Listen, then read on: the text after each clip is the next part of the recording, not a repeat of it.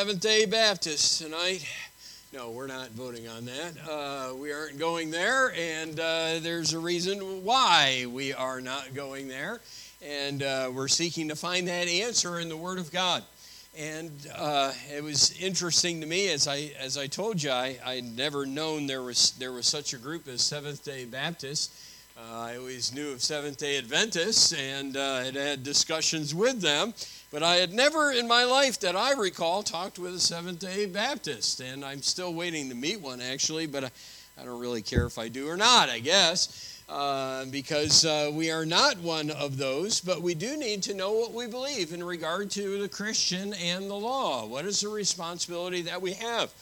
And um, if you were to ask me uh, a number of years ago what uh, what my view is on Sabbath worship, I probably would have given a lot of the pat answers that are given. There are a number of different approaches that people take. Some believe that uh, the Sabbath day is now uh, the first day of the week, uh, and it changed when the Lord rose from the dead. And uh, they believe that uh, it, that uh, that is the Sabbath now. In fact, I shared with you Uh, Uh, an author from, uh, oh, probably a couple hundred years ago, Adam Clark, who uh, has written some conservative commentaries, who is of that opinion, and, uh, and shares that. He's convinced it was established by God and that it was changed and that the Christians today are worshiping on the Sabbath. Uh, others would give different reasons, but we do want to come to the conclusion that God does in His Word. Uh, is a Christian under the Old Testament law? Is a Christian under the, the law of God? Now, a lot of Christians in discussing this, uh, some again say that the Sabbath day has changed. Others in discussing the Ten Commandments say, well, uh, Christians today are not under the ceremonial law, but they are under the moral law. And I, I'm not sure how they explain this, because the Sabbath to me doesn't seem like a ceremonial law. And yet that is how, how they often will reason, and they'll say, well, that was that was a ceremonial law. And it really wasn't, and it isn't a ceremonial law. Uh, but that's how uh, some try to explain. But we want to find out from the Word of God. And we are in Roman numeral three in our outline, and, uh, and maybe we ought to just kind of get you there again, all right? So give me a few minutes, if I if you would. And let me just kind of uh, walk you through what we've already discussed, because you kind of got to understand where we've come from to understand where we're going uh, this evening. This evening, we're going to spend a, a lot of time looking up different scriptures. But uh, we started by beginning, uh, by sharing with you the situation that caused tension among believers. You see, this problem, or this question about what about the Old Testament law and Christians, was actually a problem that was, was present and prevalent in the early church, right at the beginning stages of the church.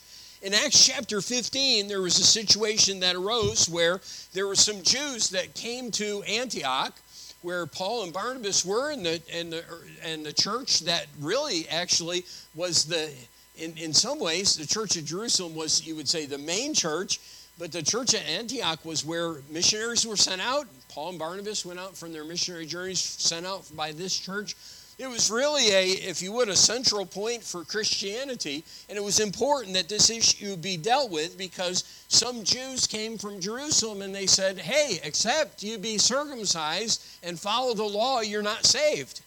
That's a serious charge. And that's a very important thing to deal with. Well, Paul and Barnabas got into a debate with him, an argument about this very issue. So much so that they decided they would send Paul and uh, Barnabas and a number of other people back to Jerusalem to talk with James, uh, who was the leader of the church in Jerusalem, and the apostles, and to get their ideas and their thinking in this regard. You say, well, why did they do that? A couple of reasons. They didn't have the rest of the Bible. Didn't have the New Testament. It was uh, it was getting ready to be written. Um, the apostles were the authorities. They were the ones that sat under the ministry and life of Jesus Christ, and they heard him preach and teach, and they heard all the things he taught, and they were going to embark on sharing with the church through the rest of the New Testament, starting the book of Romans, we would say, and on through the rest of the New Testament, all the things Jesus taught them. And so they hadn't yet done that, so we were to go back to Jerusalem, talk with the apostles, find out what the thinking was, and then we would go from there. And what was the conclusion? What did James tell them? There was a big, there, by the way, they went back to Jerusalem, big debate again.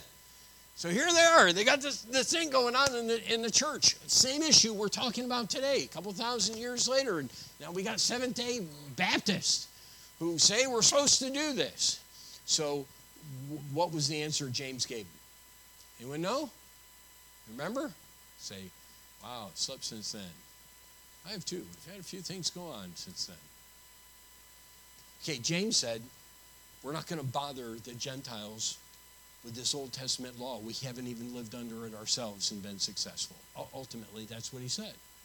So he said, we're not going to bother them with that. We are going to tell them to avoid things that were offered to idols.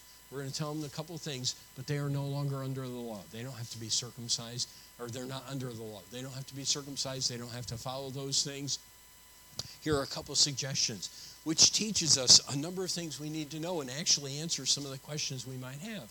Because that means the law and the, the things we find in the law still have value, because some of the things he shared about what they were supposed to do were related and, and part of the law. So there is a relation a Christian has to the law, but there's not an obligation. There's a difference. And that's what he shared when he gave that answer.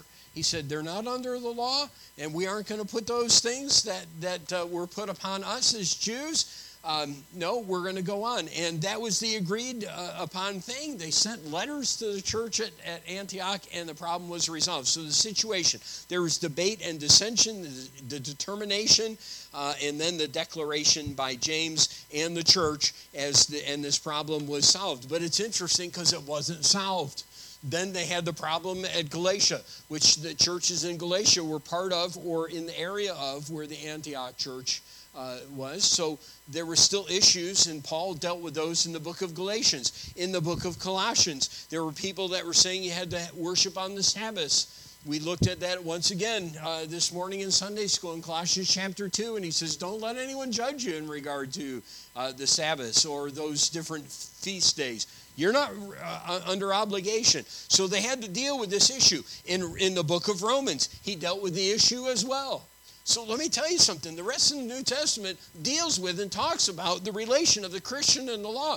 And it's amazing to me that there's even a debate about it, because there are answers in the Bible, and we're getting to that. The schools of thought, there's basically three ideas regarding the law and the Christian, all right? And these are what we shared. Some believe the law is binding on believers.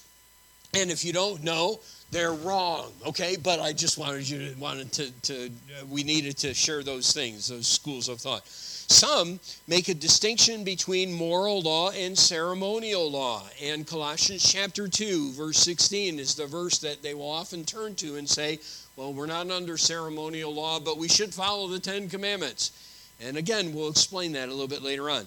Number three, some believe, letter C, the law is no longer applicable.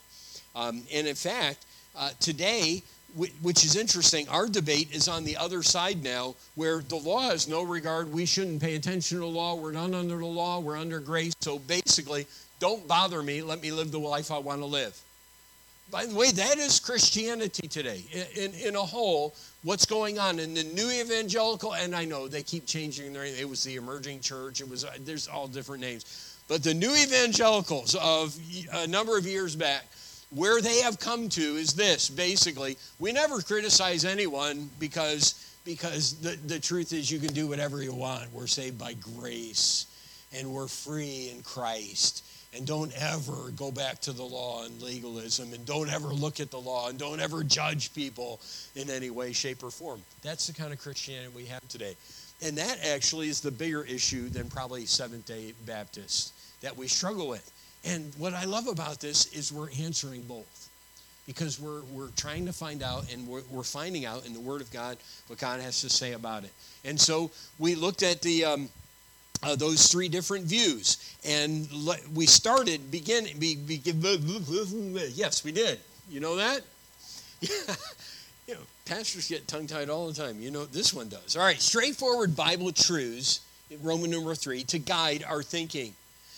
And the first truth, um, which we we need to state, is from the time of Abraham, the Jew has been under the law. The reason I had you in uh, Exodus thirty-one is because we mentioned it, but I wanted you to see this. Look at Exodus thirty-one and verse sixteen.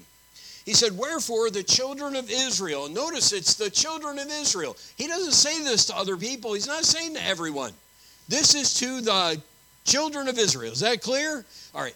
You got that. And I'm not trying to be smart here. I'm just trying to make it clear. Wherefore the children of Israel shall keep the Sabbath, to observe the Sabbath throughout their generations for a perpetual covenant. It is a sign between me and the children of Israel for how long?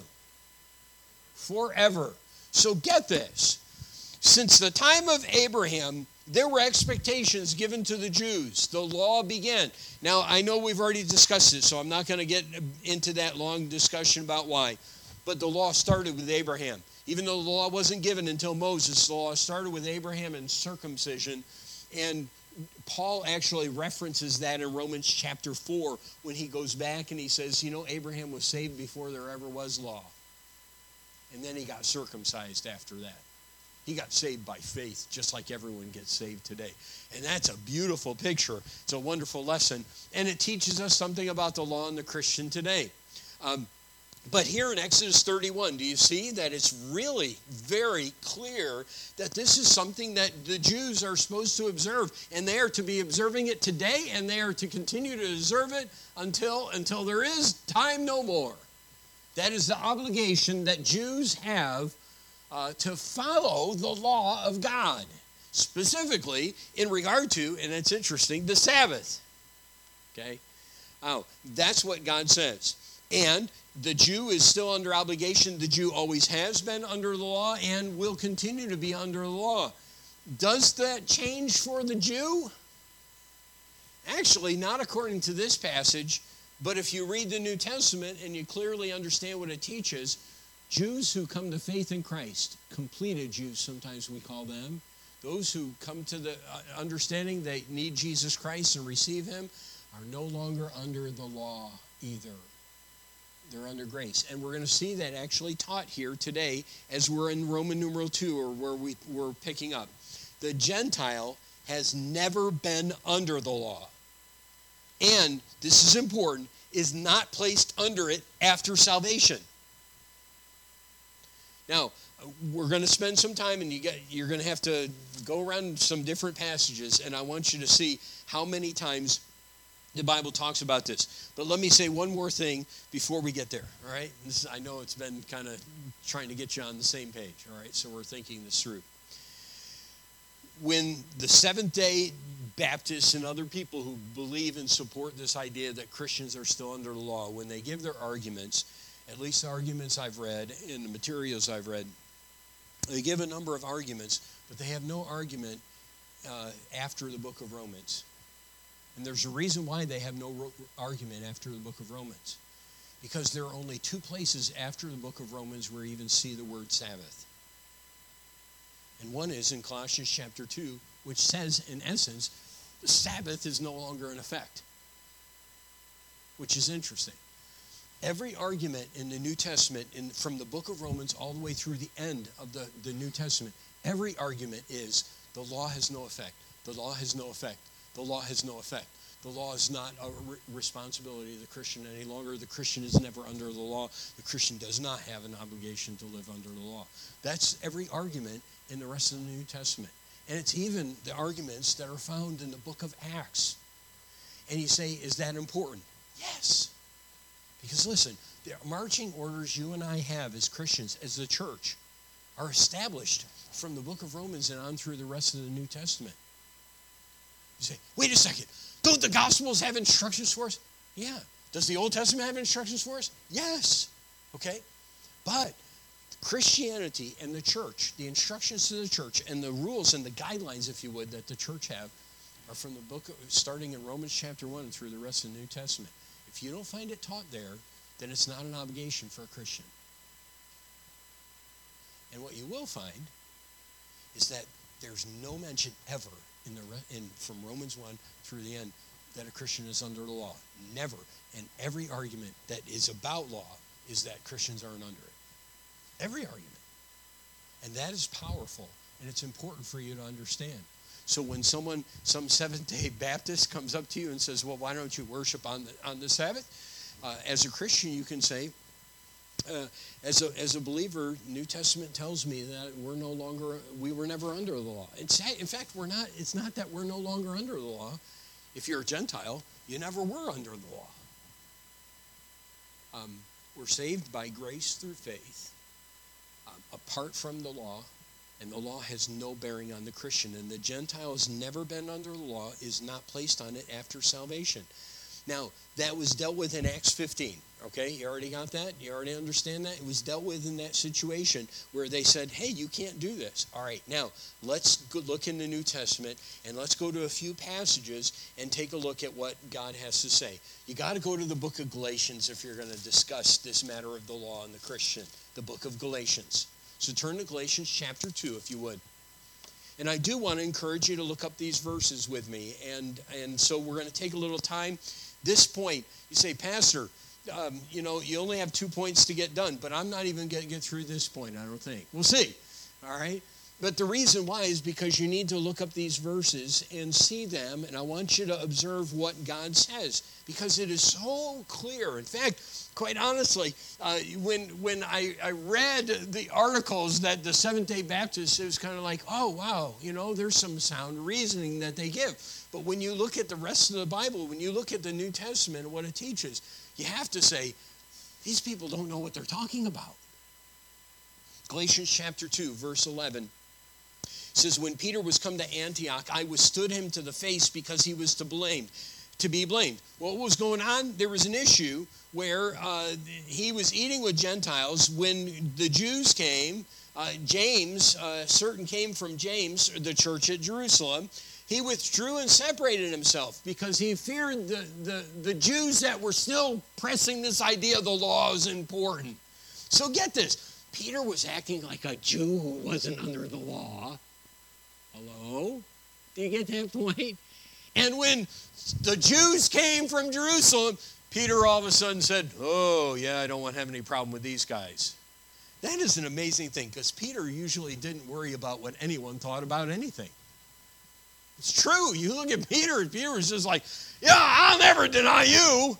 I mean, Peter was that kind of guy. But here he, he let this situation control himself, and so much so that it was affecting the rest of the church. And you know what Paul's argument was? He said, he said look, the Gentiles are under, under the law, and you need to stop this. And I think it's amazing that Paul rebuked Peter. That would have been the last thing you would have ever thought of happening, as far as the church is concerned, because Peter was very influential in the church. By the way, he wasn't the first pope, but that's another message for another time.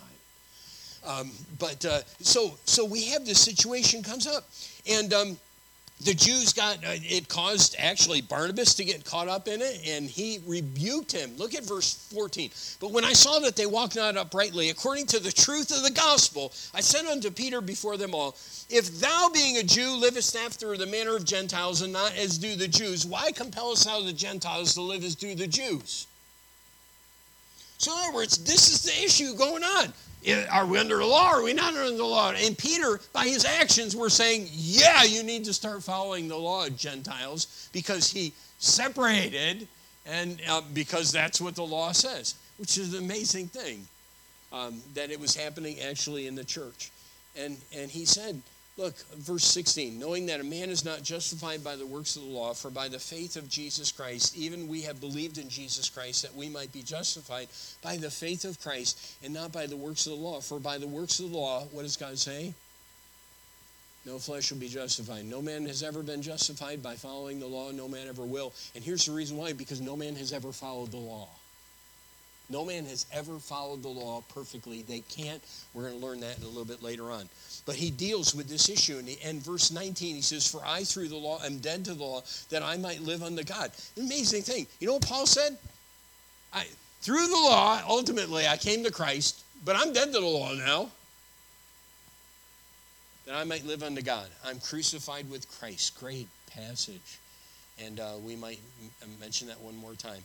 Um Verse twenty-one, I do not frustrate the grace of God, for if righteousness come by the law, then Christ is dead in vain. In other words, we are saved by grace through faith, and we're not under the law. We never have been under the law, never will be under the law. Do you get that point? That's Paul made, Paul made that in chapter two. He said, okay, uh, you know, that's not all that convincing. Look in chapter three and verse nineteen. Wherefore then serveth the law? It was added because of transgressions, till the seed should come to whom the promise was made, and it was ordained by angels in the hand of the mediator. All right, so what was the law? What, what benefit is the law? It was added because of sin.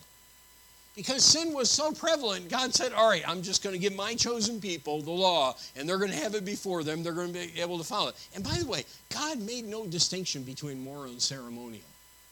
And you can't find, and this is why I would have given this argument years ago, but this is why this argument, this silliness about, well, the moral law and the ceremonial law are different, are different things. He never made that distinction. And it's not made in the rest of the New Testament, unless you want to argue Colossians chapter two. But Paul was saying, look, you got the law, you got faith, we're saved by faith, we're not saved by the law, we're not under the law. And he said this, the law does serve a purpose. It shows us that we're sinful people, we don't measure up. Verse twenty-three, before faith came, we were kept under the law. Who was the we? That would be Jews. We were kept under the law. Shut up until the faith which should afterward be revealed. Wherefore the law was our schoolmaster to bring us unto Christ, that we might be justified by faith. All right, so what served? What did the law do? You know what the law did? The law said, you are a dirty, rotten sinner. That's what the law said. You don't measure up. You need something, and you can't do it yourself. But someone did it for you. Jesus Christ. And he fulfilled every jot and tittle of the law. He was the perfect sacrifice. Hebrews talks about that.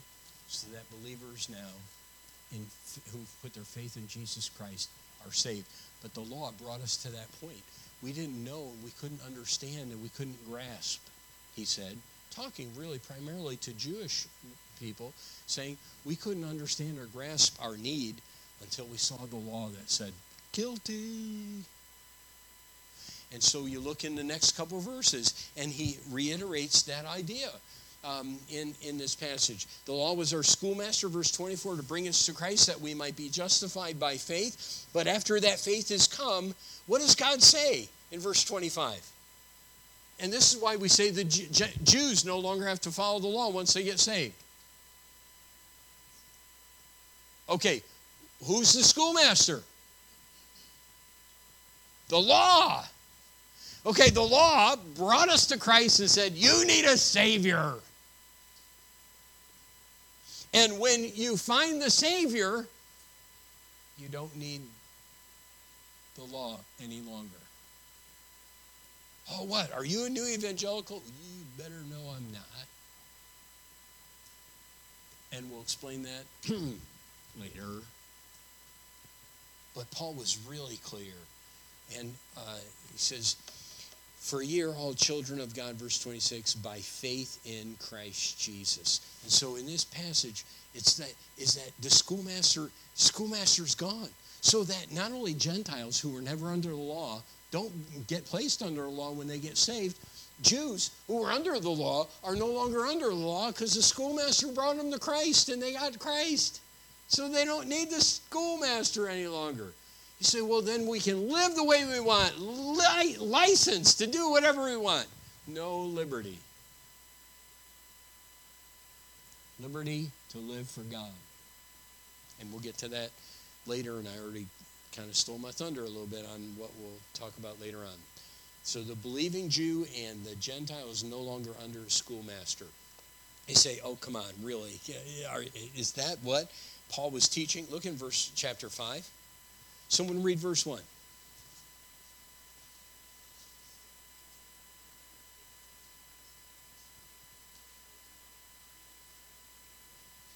All right, this is he's been dealing with this issue all the way through.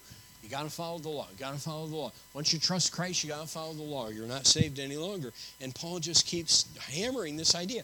I'm going to deal with Peter, who, who caused some rift about this and caused problems. I'm going to tell the church that though they were Jews, that though they were under the law, once they trusted Christ, the schoolmaster is no longer needed. We're done. It's over. It's gone. Stand fast in that liberty wherewith Christ hath made you free. Don't be entangled with that yoke of bondage. Don't go back there. Don't say you gotta follow. You gotta be in church on the Sabbath. Don't say you gotta you gotta do this and you gotta do that and you gotta follow this law and you gotta follow that law, because we're not under the law any longer. As far as Jews, once they're saved, and believers, just they need to stand fast in that liberty.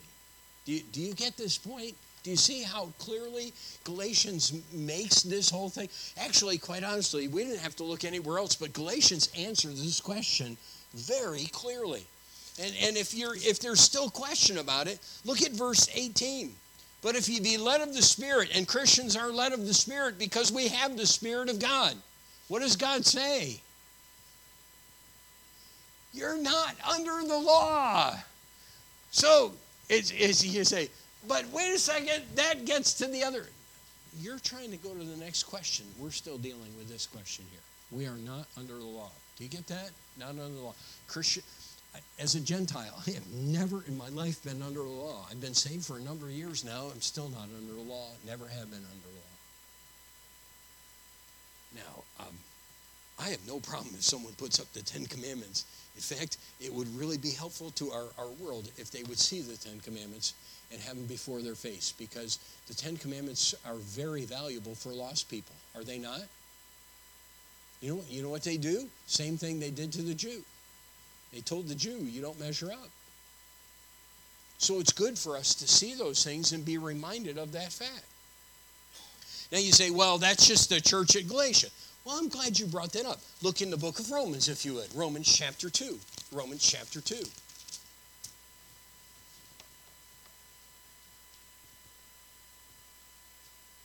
They'll say, well, Galatians is dealing with salvation and and and legalism and whether you're saved by by following the law.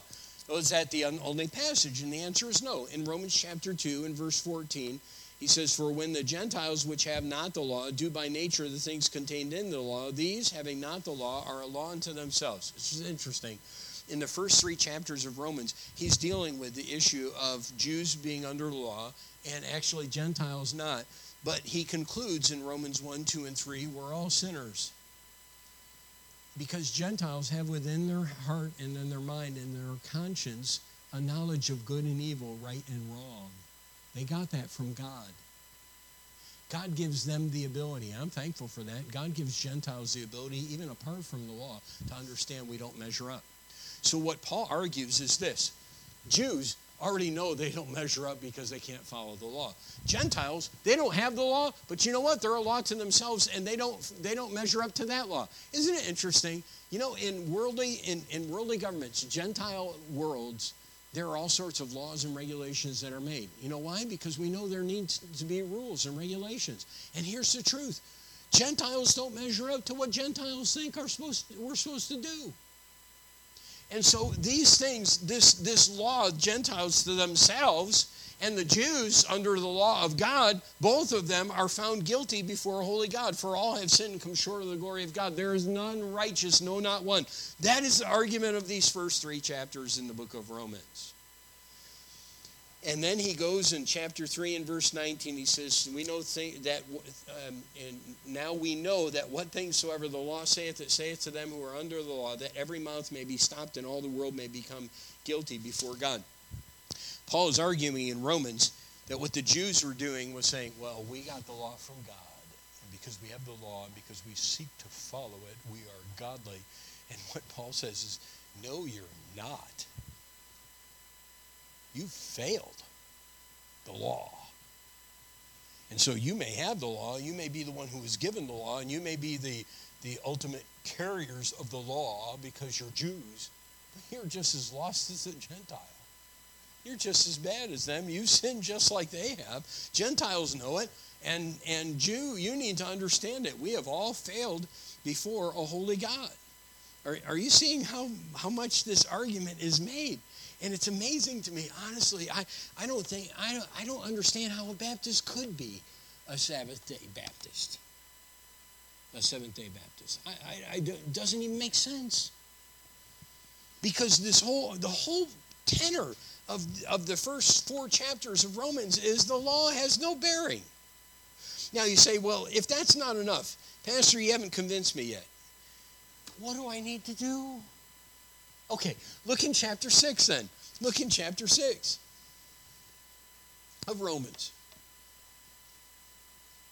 And here's where we have the verse that is often quoted by the new evangelical crowd. For sin shall not have dominion over you, verse fourteen. For ye are not under the law, but under grace. If you wonder where the verse, came, the statement came from, we're not under the law, but under grace, it's here. But his point is, you're not under the law. Now, what's interesting, because this answers the new evangelicals, and I don't want to go off there because I'm going to come back to that, all right? But this answers the new evangelicals. Shall we sin then that because that grace may abound? Because we're not under the law? And he says, God forbid! Don't live that way. There's still things that a Christian is supposed to do, but we are not under the law. Um, look, if you would, in... Um, Uh, let me see if I can find it real quickly because I just had it, all right? And um, uh, go to Romans chapter seven and look in verse six. Love this. But now we are to follow the law. Is that is that what you... Okay, I don't know what translation you're reading, but I didn't read it as mine, mine says it. What, what does it say then? We're delivered from the law, that being dead wherein we were held, that we should serve in newness of spirit and not in the oldness of the letter. And then he goes on and says, is the law sin? No, the law isn't sin. But he said, I wouldn't have known sin except by the law. I wouldn't know lust except the Bible says I'm not supposed to lust. So, so here's the point. The law kept telling me I'm a sinner. So it's good. It's valuable. It's helpful. It's not useless. But we're not under it. We're saved by grace through faith. Isn't that encouraging? I don't know about you, but it's very encouraging. Because when the Jew had this law that to follow, they kept, they kept being reminded, you don't measure up. In fact, every week they had to do what Roman Catholics do. They had to go to the confessional and they had to offer, uh, offer on the altar a lamb because they didn't measure up. Do you get the Old Testament law? Kept saying, you don't measure up, so you need to sacrifice. And Jesus took care of all that. God. Careful. You're a sinner. You can't do anything about it. I fulfilled the law. Every jot and tittle of it, it's complete. It's cared for. So trust me. And if you'll trust me, your sins are cared for. You're justified by faith. And there is no law that holds you any longer. It's beautiful. It really is. A beautiful picture given throughout the New Testament. Do you, do you see how often he talks about this? All right, so then, and we're going to leave it here and we're going to come back to this, and I hope you will continue to be with us because we're going to answer the new evangelicals next time. But let me give you the next point. All Christians have a new law, the law of Christ. And I'll explain that a little bit further.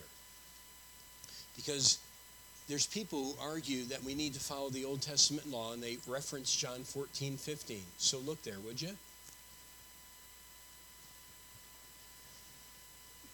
In, um, in an article that said ten reasons why we should worship on the Sabbath, by this group that that, um, that I came across on the on the internet, um, uh, very again very, they take time to reason out and they give all sorts of reasons. They they debate the rest of the New Testament verses that people use in an argument, and then they give you the arguments. There's no argument they give after the Book of Romans because they don't have any argument to give after the Book of Romans. Or at the starting with the Book of Romans, because there's nothing starting in the Book of Romans that talks about a Christian being under the law. Every argument is we're not. But when they give their argument, they turn to one of the passages they turn to is Romans. I mean, sorry, John chapter fourteen, in verse fifteen. And what does God say? Oh, wait a second, Pastor. You just, uh, you just totally threw out everything we've been talking about. All right. Um, what was Jesus teaching there? Was he saying that, that uh, if you love me, you're supposed to go back and follow the Old Testament commandments? Is, is that what Jesus Christ was saying? No, he was not. And you actually will find it in John chapter fourteen, fifteen, and sixteen. Like, for example, a new commandment I give unto you. What was one of the new commandments Jesus Christ gave? That you love one another as I have loved you. Jesus did give some commandments. He gave some instructions. And a Christian, when we put our faith in Jesus Christ, we're placed under the law of Christ. Not so much that there's a bunch of rules and regulations. There's ten commands we're supposed to follow. But the law of Christ is ultimately this. He gave himself for me, and I want to be like him. Now, let me tell you something. Being like Jesus Christ, you won't steal. Being like Jesus Christ, you won't take the Lord's name in vain. Being like Jesus Christ means that you won't commit adultery. Being like Jesus Christ means you're going to follow the Ten Commandments, but not because you're under the law, or at least nine of the commandments, but because you're like Jesus Christ. And that is the law that God has placed us under. Do you remember when I was reading in Galatians chapter two, we came to a place where Paul said this, I'm not under the law. He says, I'm crucified with Christ. Nevertheless, I live. You know what he's talking about? He was talking about the law of Christ. I now want to glorify this one who gave himself for me. And we'll talk more about that, and we'll look at this next time we have opportunity. But I hope you will come, and I hope you will be here for this last part, because we give answer to this and we see what the Bible has to say in a lot of different places about what a Christian is supposed to do now. No law anymore, not under the law, under grace. You're, new evangelicals are right in that, but they're wrong in their conclusion about it and what it means. But they are indeed right when they say a Christian is not under the law. Now, if you have questions after that, I don't know how much else I can help you, but I'd be glad to talk with you about it. But it's pretty clear from the New Testament that a Christian is no longer under the law, but they're under grace. And I believe in Colossians chapter two, and that one verse also even supports the idea that is found in these other passages we've spent a lot of time looking at tonight. But it's important for us to do it and understand these things.